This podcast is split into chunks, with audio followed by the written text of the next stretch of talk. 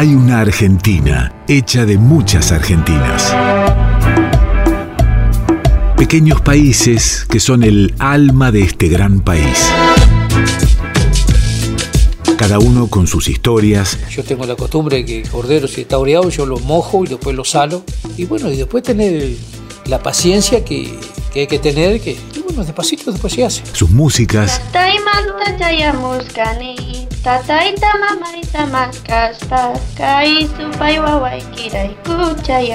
Sus paisajes, sus culturas, su gente. Radio Nacional presenta Comarcas, ciclo de documentales realizado por las emisoras de la radio pública.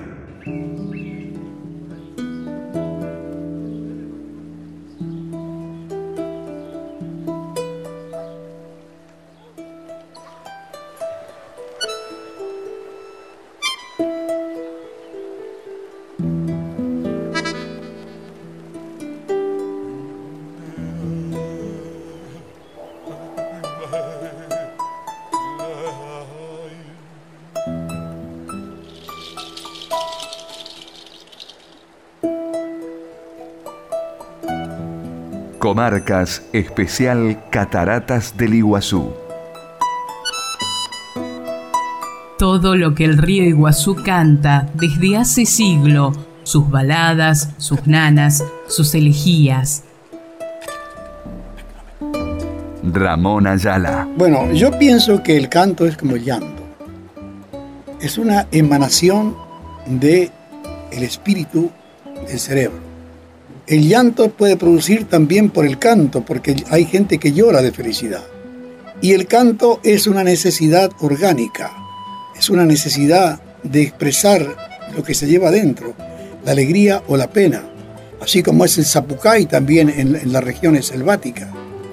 Cuando cae un árbol, por ejemplo, cuando se pelea o cuando se tiene miedo, se larga un zapucay como si fuera una especie de clarín de la naturaleza son para mí son emanaciones del paisaje del hombre. Las músicas rituales del guaraní las hacían llover y nos acercaban a la tierra sin mal.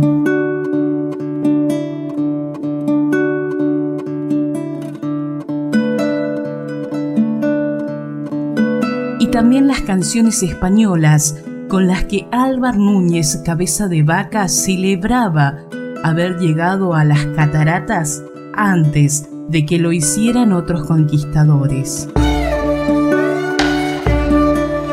Alejandro Dolina. Llegó a la isla de Santa Catalina, en el sur de Brasil, y decidió seguir por tierra hasta Asunción al mando de 250 hombres.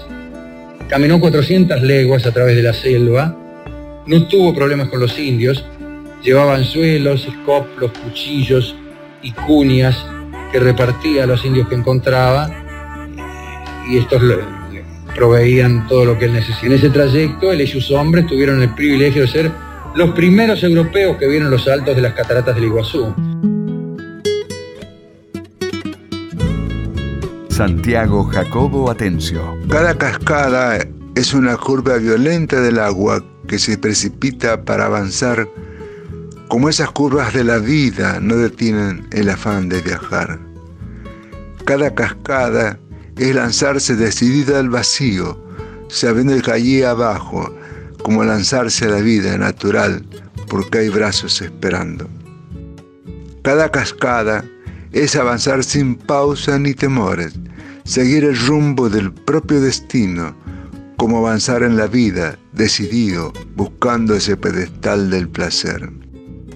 Cada cascada es rodar al abismo con bramido sagaz, del murmullo de mil gotas danzando, como la danza de la vida embelesada que va rodando en busca del amor. Cada cascada es precipitarse explorando su rumbo, porque el destino es siempre infinito, como el camino de la vida aventurada, cambia de rumbo, pero nunca de ilusión. Cada cascada es un camino de agrestes serpenteos, por la convicción de jamás detenerse. Como la vida, cuando se enamora, jamás se detiene a buscar motivos. Cada cascada Es el rugido exquisito de la naturaleza, una sinfonía de mil gotas armoniosa, como la música de la vida confiada, con esa cadencia de paz y serenidad. Cada cascada cae con todo el aroma real de la selva, el perfume selecto de la naturaleza, como esa fragancia de la vida feliz que exhala el incienso de amor puro. Cada cascada arrastra la pureza de la tierra nativa, torrente de color sangre burbujeante, como corre la vital púrpura de la vida, sabe el esencial de la pujanza humana.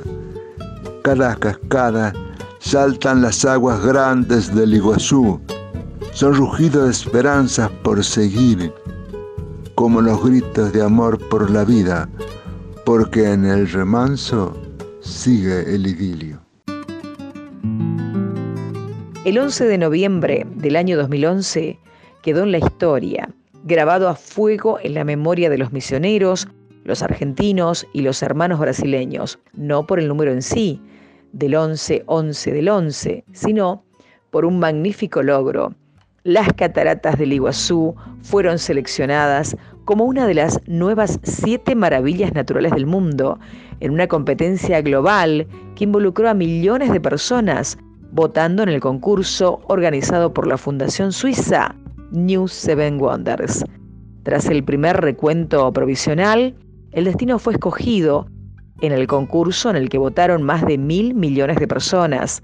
Los otros puntos elegidos también fueron el Amazonas, la bahía de Jalón, la isla de Jeju, Komodo, Puerto Princesa y la montaña de la Mesa. New Seven Wonders aclaró en ese momento que se trató de un resultado provisional, debido a que aún faltaba incluir los votos emitidos por mensaje también de telefonía digital. Fueron cuatro años de trabajo e intensa promoción para superar las distintas estancias del certamen, que comenzó con más de 400 destinos que fueron candidatos a nivel mundial. Las cataratas del Iguazú, además de ser consideradas una de las siete maravillas del mundo por la UNESCO desde el 2011, es uno de los documentos naturales de la historia ancestral del continente, cuando las palabras están sucias, cuando los mapas exhaustos cuando las teorías de las teorías de las teorías ya no dicen nada. Las cataratas están ahí, con su memoria de agua, con su agua grande, que en guaraní se traduce como Uguazú, para dar testimonio de la historia natural de esta tierra.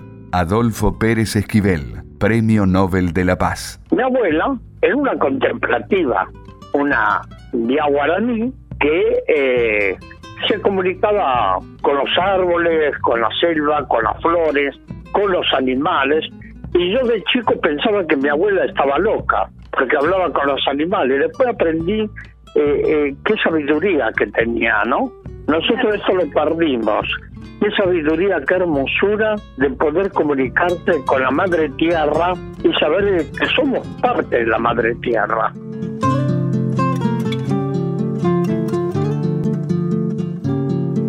Guaraní, vientre fresco del sur, de rocío, pureza de miel, cristalino, poema sin piel, elixir de la vida en el sur, Paraguay, Argentina, Brasil hay un cielo en lo hondo, en lo azul.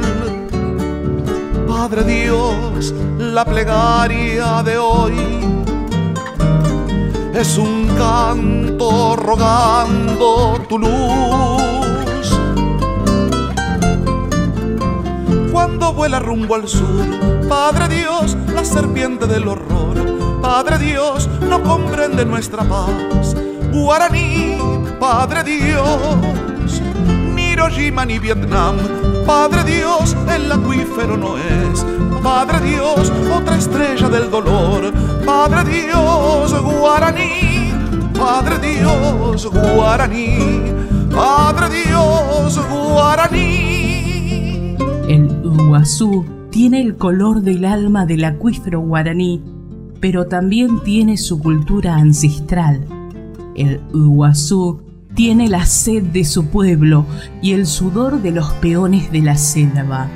El Iguazú tiene la bravura de los cuentos de Horacio Quiroga y la ternura del gualambao de Ramón Ayala. Mírame bien, viejo Iguazú, sé que no sos una postal, tu despeñada soledad es grito litoral.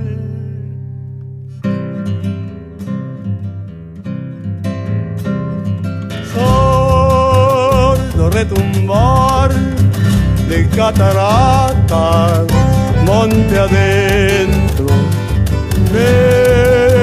vértigo de luz sobre el abismo vegetal. Es un corazón de sangre blanca y tierra roja. Tronco zapucay al estallar vuelve hacia mí. Y en el buen un picaflor, preso en tu embrujo de humedad, y en el latir del corazón, tu canto de cristal. Mírame bien, viejo Iguazú, sé que no sos una postal, tu despeñada soledad es grito litoral. Si trascendemos las postales turísticas, podremos escuchar el murmullo de las cataratas del Iguazú. Resume idiomas de siglos de hombres y mujeres cuando vivían en comunión con el yaguareté y el monte. Santiago Moreira Martínez. La catarata eh, muy lindo, también eh, donde están todas las almas de nuestros ancestros, principalmente en la garganta del diablo. Ahí está todo concentrado, las gargantas del diablo, y bueno, con eso está vinculado como Puerto Iguazú. En realidad sería Iguazú, que se refiere también a aguas grandes. Así que las cataratas también forman parte de eso también.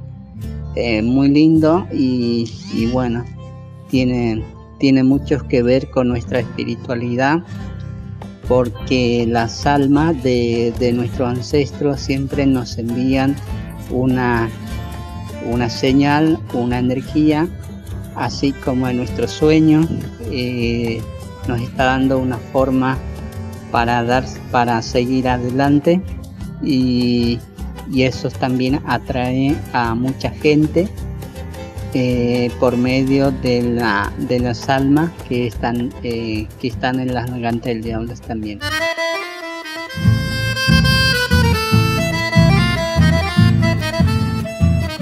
Mi nombre es Claudio Salvador y les saludo desde las cataratas del Iguazú, desde esta selva indígena.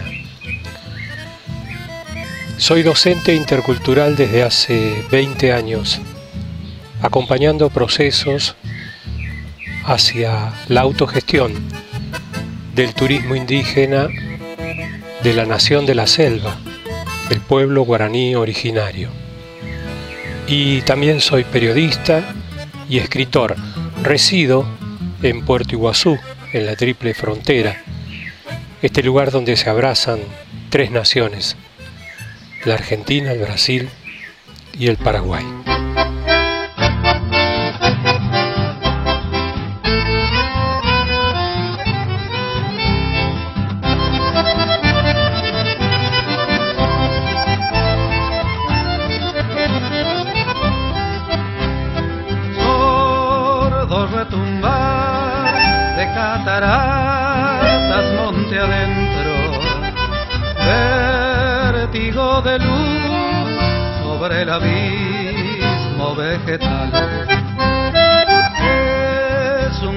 De sangre blanca y tierra roja, tronco zapucay que al estallar vuelve hacia mí.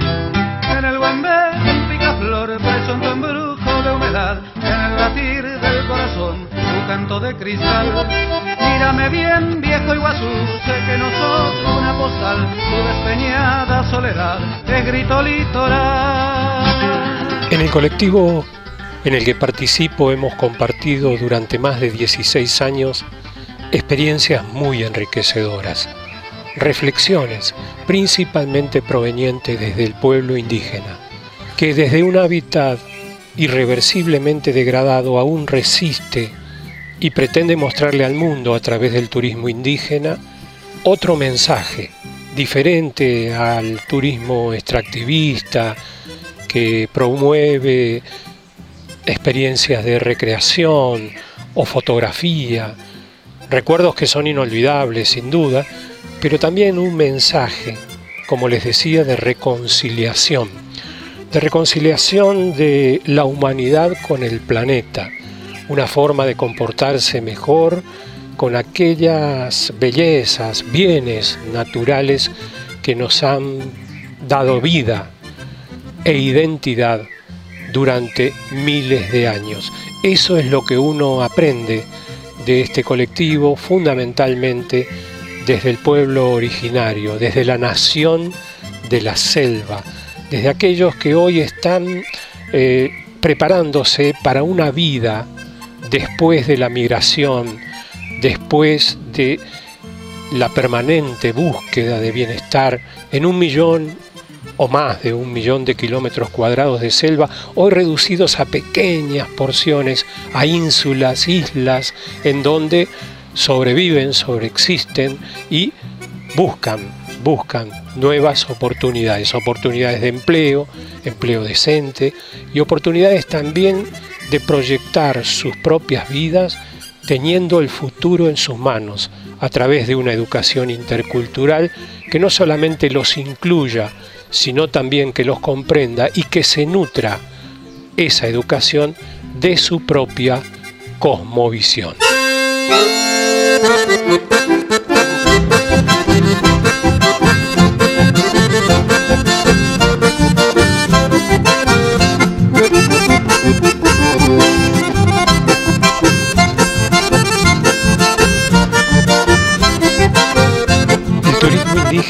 La selva de las cataratas del Iguazú, autogestionado por profesionales indígenas que serán formados en un instituto superior que comenzará a funcionar en abril del año 2022, en un sendero de la cultura guaraní originaria en plena selva de las propias cataratas y en otros senderos que las propias comunidades ya vienen implementando en todo el territorio de la provincia de Misiones, propone un cambio de paradigma, desde el paradigma extractivista, eficientista, a la humanización de un turismo que en estas épocas de post-pandemia le muestre al planeta esta voluntad de reconciliación que la Argentina pone al alcance del mundo a través de este mensaje cultural. El turismo convencional seguirá existiendo y movilizará toda la cadena de valor que, bueno, que comprende la hotelería, los transportes, la gastronomía, otras visitas que existen, recreación y todo aquello que tiene que ver con el disfrute de los seres humanos, pero que también tiene que ver con el derecho a una exaltación del espíritu que solo puede lograrse a través del mensaje cultural. La garganta del diablo abre sus fauces de agua a la orilla del mundo y las golondrinas, cual flechas del aire, atraviesan el cristal de la tarde. Solo un rumor, solo la voz infinita cayendo en las profundidades Grita mi corazón que te ama, Iguazú, vértigo, vertiente, corredera, fragor de la selva despeñada. Solo retumbar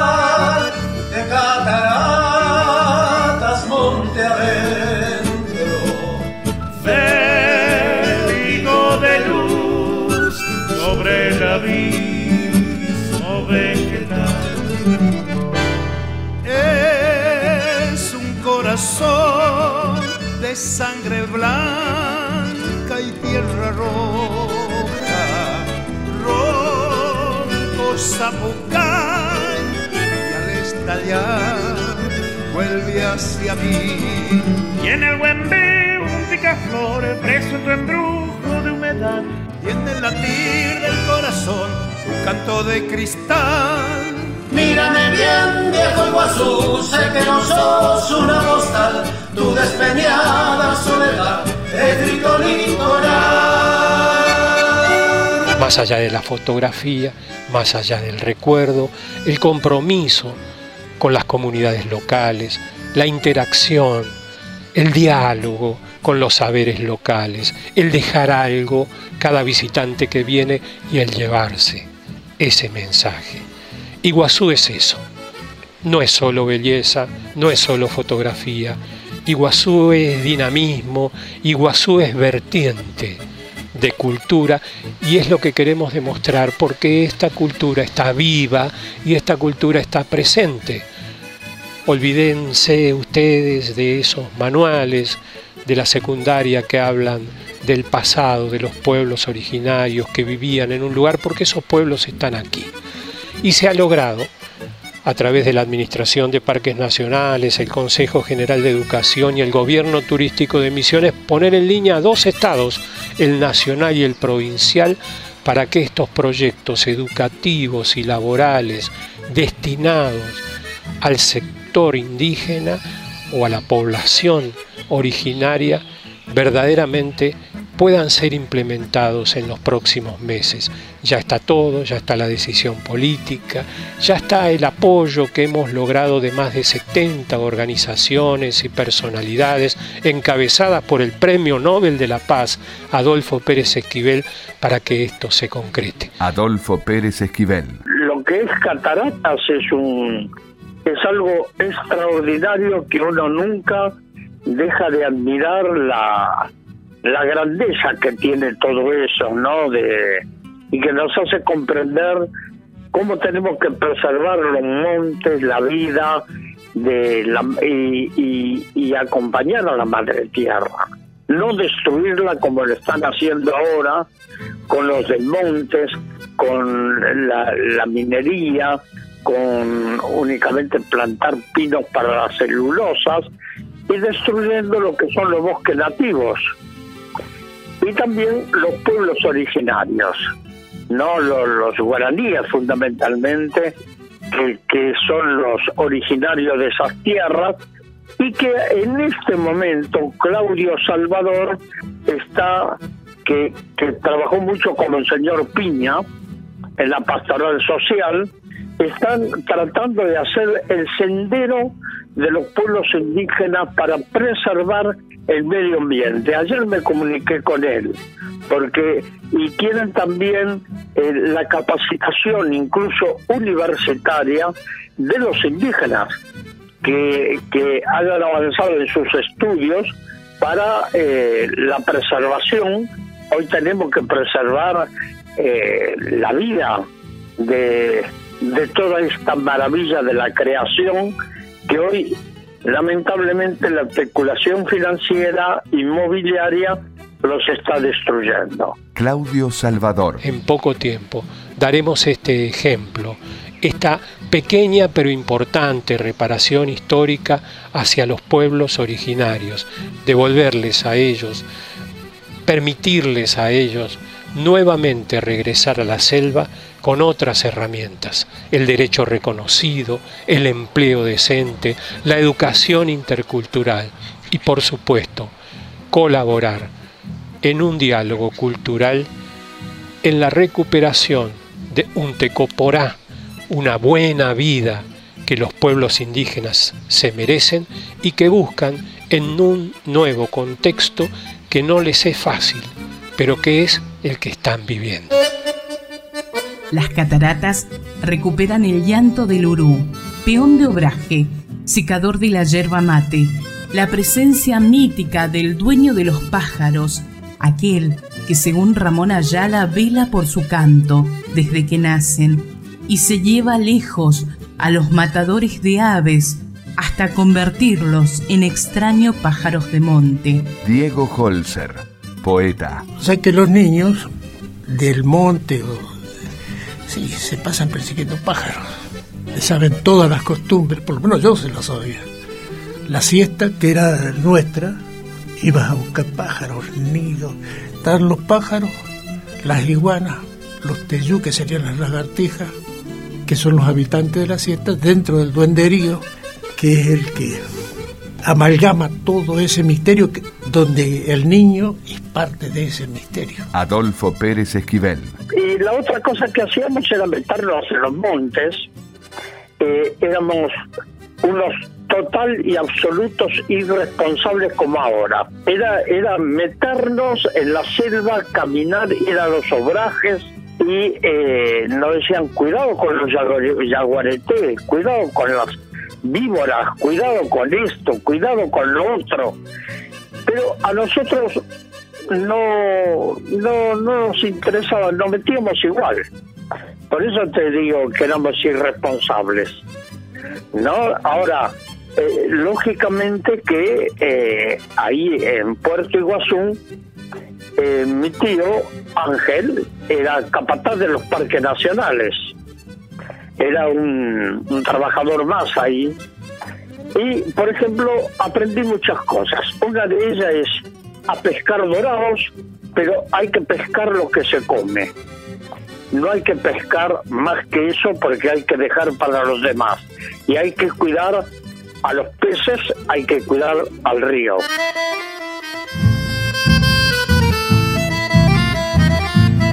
Mira, para Iguazú, para mí, es, eh, es como mi tierra, porque yo de chico, ahí es donde está eh, eh, mi abuela, que era una guaraní, mi tío, mi familia, están todos ahí que, que se sembraron en los bosques, en la, en la selva de, de cataratas.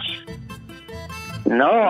este eh, yo de chico iba seguido allá, ni bien terminaba las clases, me tomaba el vaporcito, había dos vapores que iban, que ya desaparecieron, no están más, uno Iguazú y el otro Ciudad de Corrientes, que iban hasta Puerto Iguazú, desde el puerto de Buenos Aires.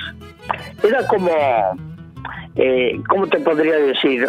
Un barco lechero, ¿no? Que paraba en cada puerto, carga, descarga, eran cargueros, pero que llevaban algunos pasajeros. Entre ellos eh, viajábamos nosotros, ¿no? Allá eh, eh, vivíamos, mi tío vivía en Cataratas, en, Puerto Iguazú. Pero yo iba mucho y ahí hay gente que no lo recuerda, era un personaje muy conocido, el Vasco de la Carretilla. Mira, el Vasco de la Carretilla era un personaje que hizo apuesta como Vasco de recorrer todo el país con una carretilla y lo hizo. Pero de todos los lugares que recorrió del país, lo que más le gustó, lo que más le llamó la atención y, y dijo, este es mi lugar en la vida, fue Cataratas. Él se hizo una casilla de madera y después la recubrió con latas que pintaban latas esa de conserva, que las abría, las, las alisaba y las pintaba, y entonces era la, la, la, la, casilla eh, que ahora es como un museo en Cataratas.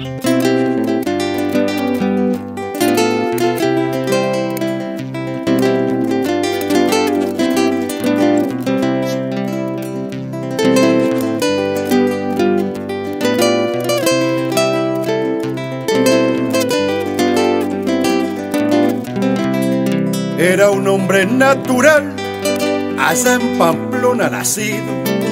Vino a este suelo querido de mi Patagonia austral.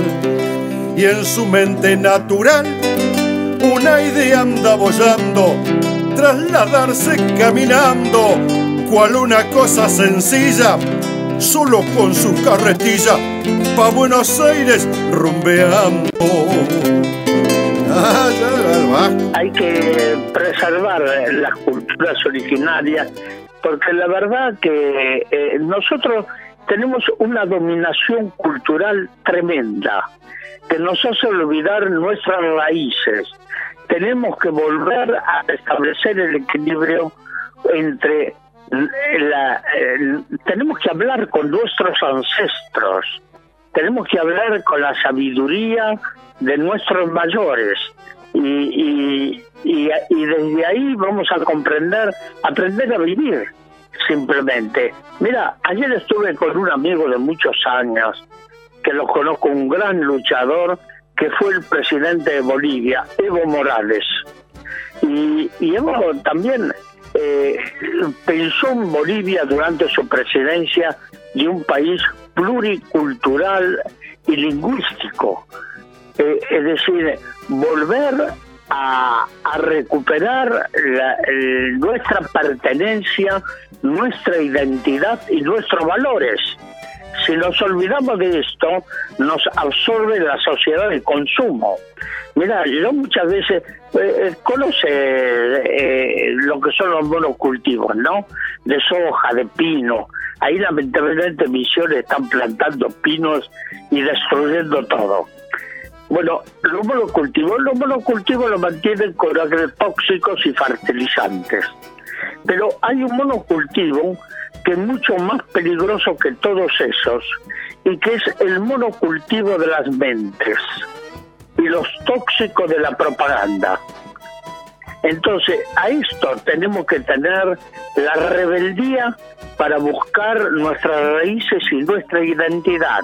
Y la verdad que me emociona mucho que me hables de la catarata del Iguazú. Mientras hablamos yo veía esas cascadas, veía esos montes, veía sus animales, este eh, y, y volvía a revivir lo que viví con tanta intensidad siendo chico y sin comprender muchas cosas. La fui comprendiendo en el tiempo y por las enseñanzas que, recibía en la vida cotidiana, así, no las, en las escuelas, sino de los indígenas, de los campesinos, de la gente que se comunica eh, eh, con los bosques, que se comunica con la madre tierra, con el hermano río, con esas cataratas que son realmente un regalo de Dios, ¿no? Para todos y todas.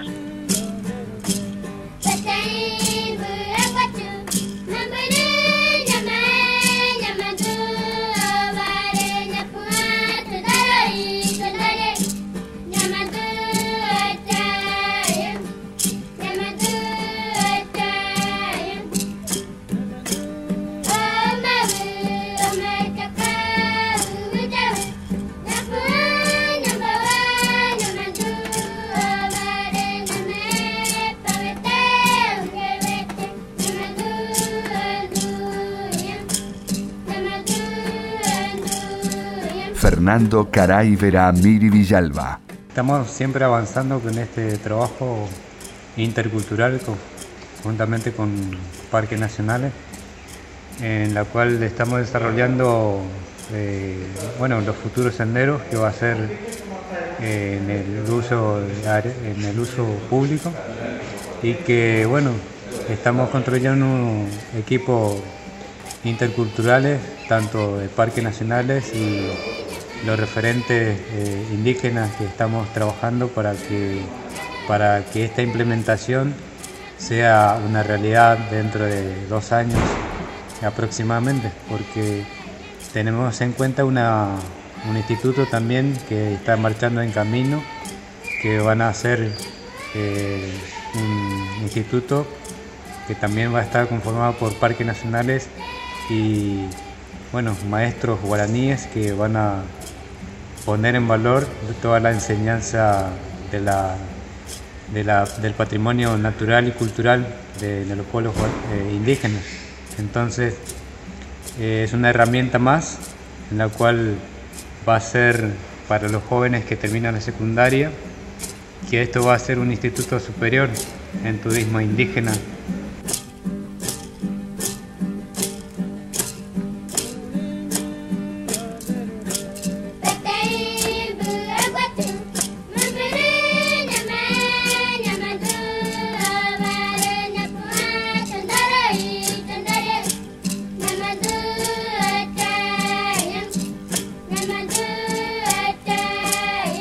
leyenda de las cataratas. Cuenta la leyenda guaraní que hace muchos años en el norte de Misiones, por el río Iguazú, ahí en esas grandes aguas y profundas, vivía una gran serpiente, que los guaraníes le dieron el nombre de Mboy. La serpiente siempre amenazaba a las comunidades que vivían a la orilla, a destruir sus chozas, pues. Hasta que un día los guaraníes empezaron a ofrecer una doncella, una de las más lindas huainas de las comunidades, para sacrificarla y tirarle al río para la víbora o la serpiente. Y cuando llegó el día del ritual se convocaba a todas las tribus, pues. Pero un día se enteró de la noticia un cacique joven de nombre Tarobá. Llegó al ritual y se enamoró a primera vista de la guaina, pues, de Naipí, una doncella, la que iba a ser sacrificada. Juntó a los caciques para que ella no sea sacrificada, pues, pero no pudo convencerlo, porque tenían la orden del cacique más antiguo de la tribu, que al amanecer del nuevo día Naipí tenía que ser sacrificada. Entonces el cacique Tarobá, experto, esperó la noche, raptó a Naipí, le subió una canoa y fueron escapando río abajo.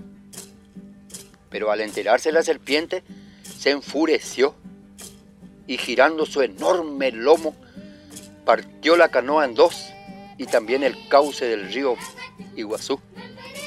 Y logró desapartar a los dos enamorados. Pues. Y fue así que Tarobá del golpe fue a parar a la orilla del río y se transformó en una planta de pindó. Y la niña Naipí, del golpe de la serpiente, fue a caer, pobre mujer, a una gran piedra y cabeza abajo. Y hoy su cabellera es uno de los saltos de las cataratas. Después de su objetivo, eh, la serpiente se anidó en las aguas profundas de la garganta del diablo, también nombre dado por los guaraníes. Y desde allí ella vigilaba para que la pareja no se vuelva a ver nunca más. Pero, ¿qué pasó? El dios, Tupá de los guaraníes, igual los une a Naipí y a Tarobá a través del arco iris sobre las cataratas, símbolo de amor y belleza natural. Fatigado por la ardua tarea de esparcir maldades, añade tuvo su trajinar de milenios en la desembocadura del río Iguazú. Siesta americana calcinaba a duendes remolones cuando el diablo recostó su osamenta ígnea sobre el cauce del aguas grandes. El río, con maternal gesto, extendió una húmeda sábana sobre aquel cuerpo envuelto en llamas y añá, ingratamente desaprensivo, cayó en la autotentación de beberse toda el agua cristalina abrió su bocaza volcánica y el Iguazú, violentamente defraudado, despeñó en ella su furia líquida. Desde las fauces del mismo infierno, telúricos rugidos sísmicos sacudieron la tierra, anunciando que el agua vencía al fuego una vez más. Repentinamente endurecido, como lava bruscamente enfriada, el cuerpo de Añá quedó aprisionado para siempre entre los barrancos y desde la garganta del diablo, en un sostenido uriapú disfónico, el río retornaba como espuma y niebla.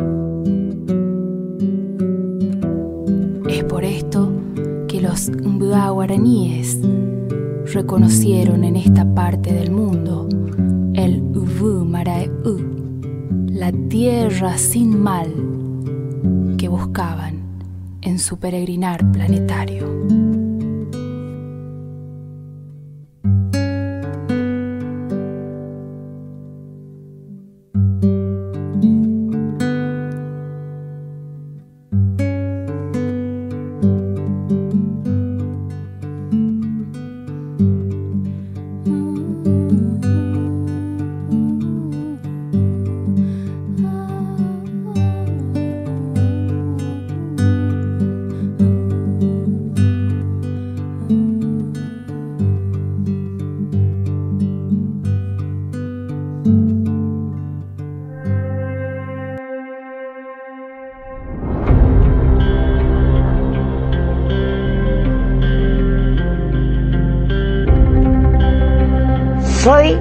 Dora Escarlata, abanderada de las cataratas del Iguazú, en eterno homenaje a los guardaparques de mi país.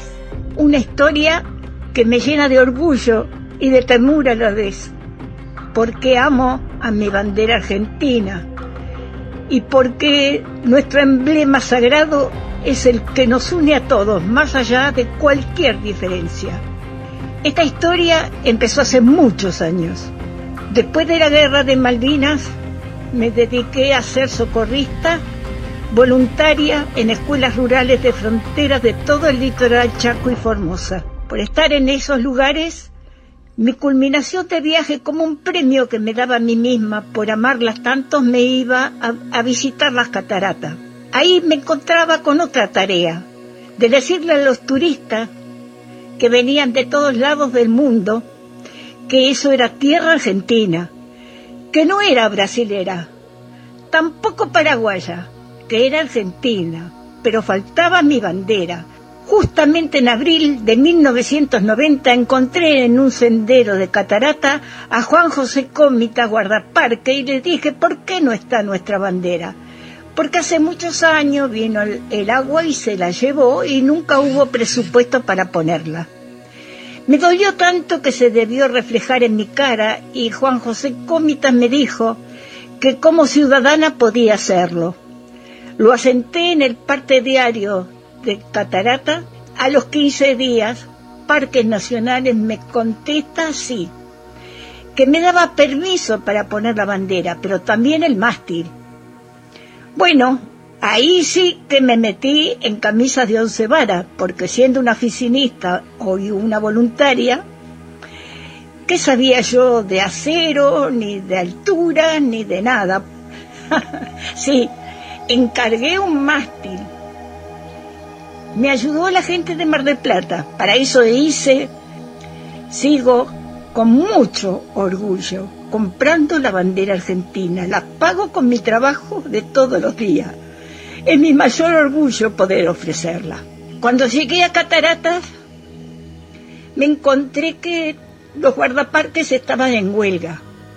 Pero ¿qué hicieron esos hombres? Y como ciudadanos argentinos vinieron a poner el hombro y bajamos pulmón aquel mástil que estaba enfrente de Garganta del Diablo, que pesaba 650 kilos y que no había una grúa para bajarlo. Pero no importó, a nadie nos importó nada. Y junto con Carlos Salceda, el intendente de aquel momento, lo pudimos hacer, bajar el mástil del camión que venía.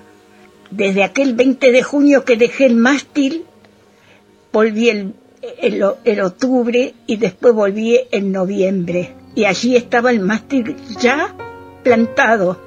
Ahí cantamos el himno y ahí se hizo la primera reunión al lado del mástil y la bandera flameando. Es muy emocionante aquel recuerdo. Alta en el cielo, un águila guerrera,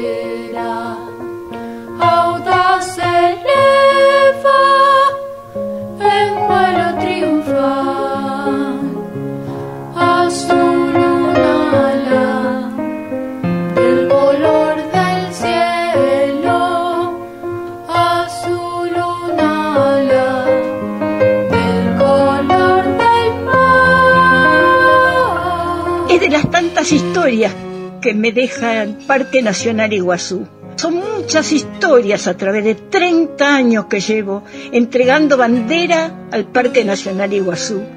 Y allí entrego todos los años bandera argentina y huipala para hermandad, hermanarnos en esta contingencia. Sí, estoy emocionada, ¿qué voy a hacer?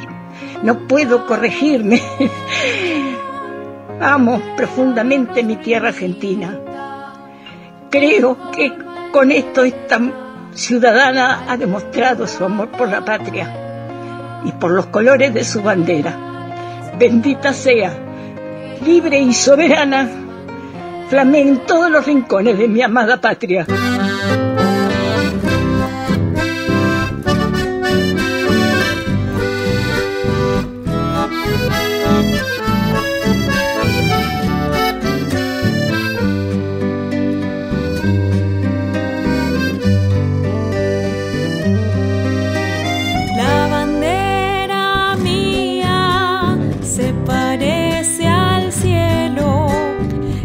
Azul y blanca, con el sol al medio. Por eso al mirarla, flotando a los vientos, de orgullo y de dicha, se me ensancha el pecho.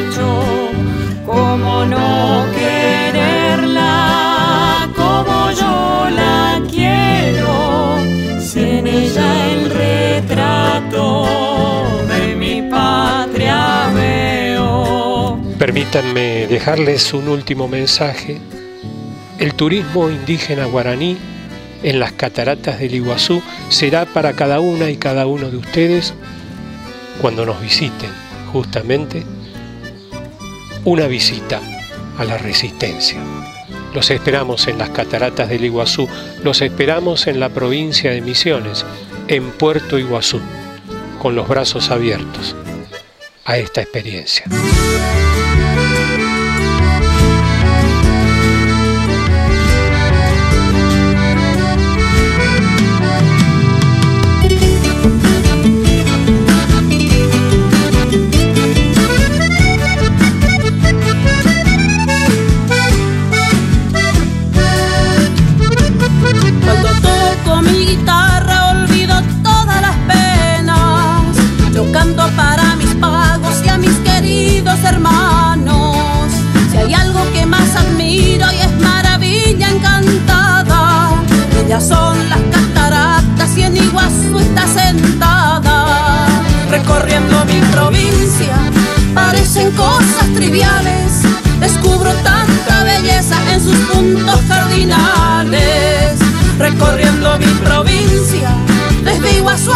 Son tantas las maravillas que hasta me quedo callada. Cataratas de Misiones, por el mundo fue elegida, maravilla del planeta para alegría argentina. Comarcas, especial Cataratas del Iguazú. Locución, Quique Pessoa, Reni Frank, Claudio Velotti. Edición artística, Sebastián Céspedes, Damián Caucero. Producción, Cristian Brennan, Gabriela Salamida. Guión, Pedro Patzer. Cataratas de Misiones por el mundo fue elegida, maravilla del planeta para alegría argentina. Recorriendo mi provincia, parecen cosas triviales, descubro tanta belleza en sus puntos cardinales recorriendo mi provincia, desde Iguazú hasta Posadas, son tantas las maravillas que hasta me quedo callada. Cataratas de misiones, por el mundo fue elegida, maravilla del planeta para alegría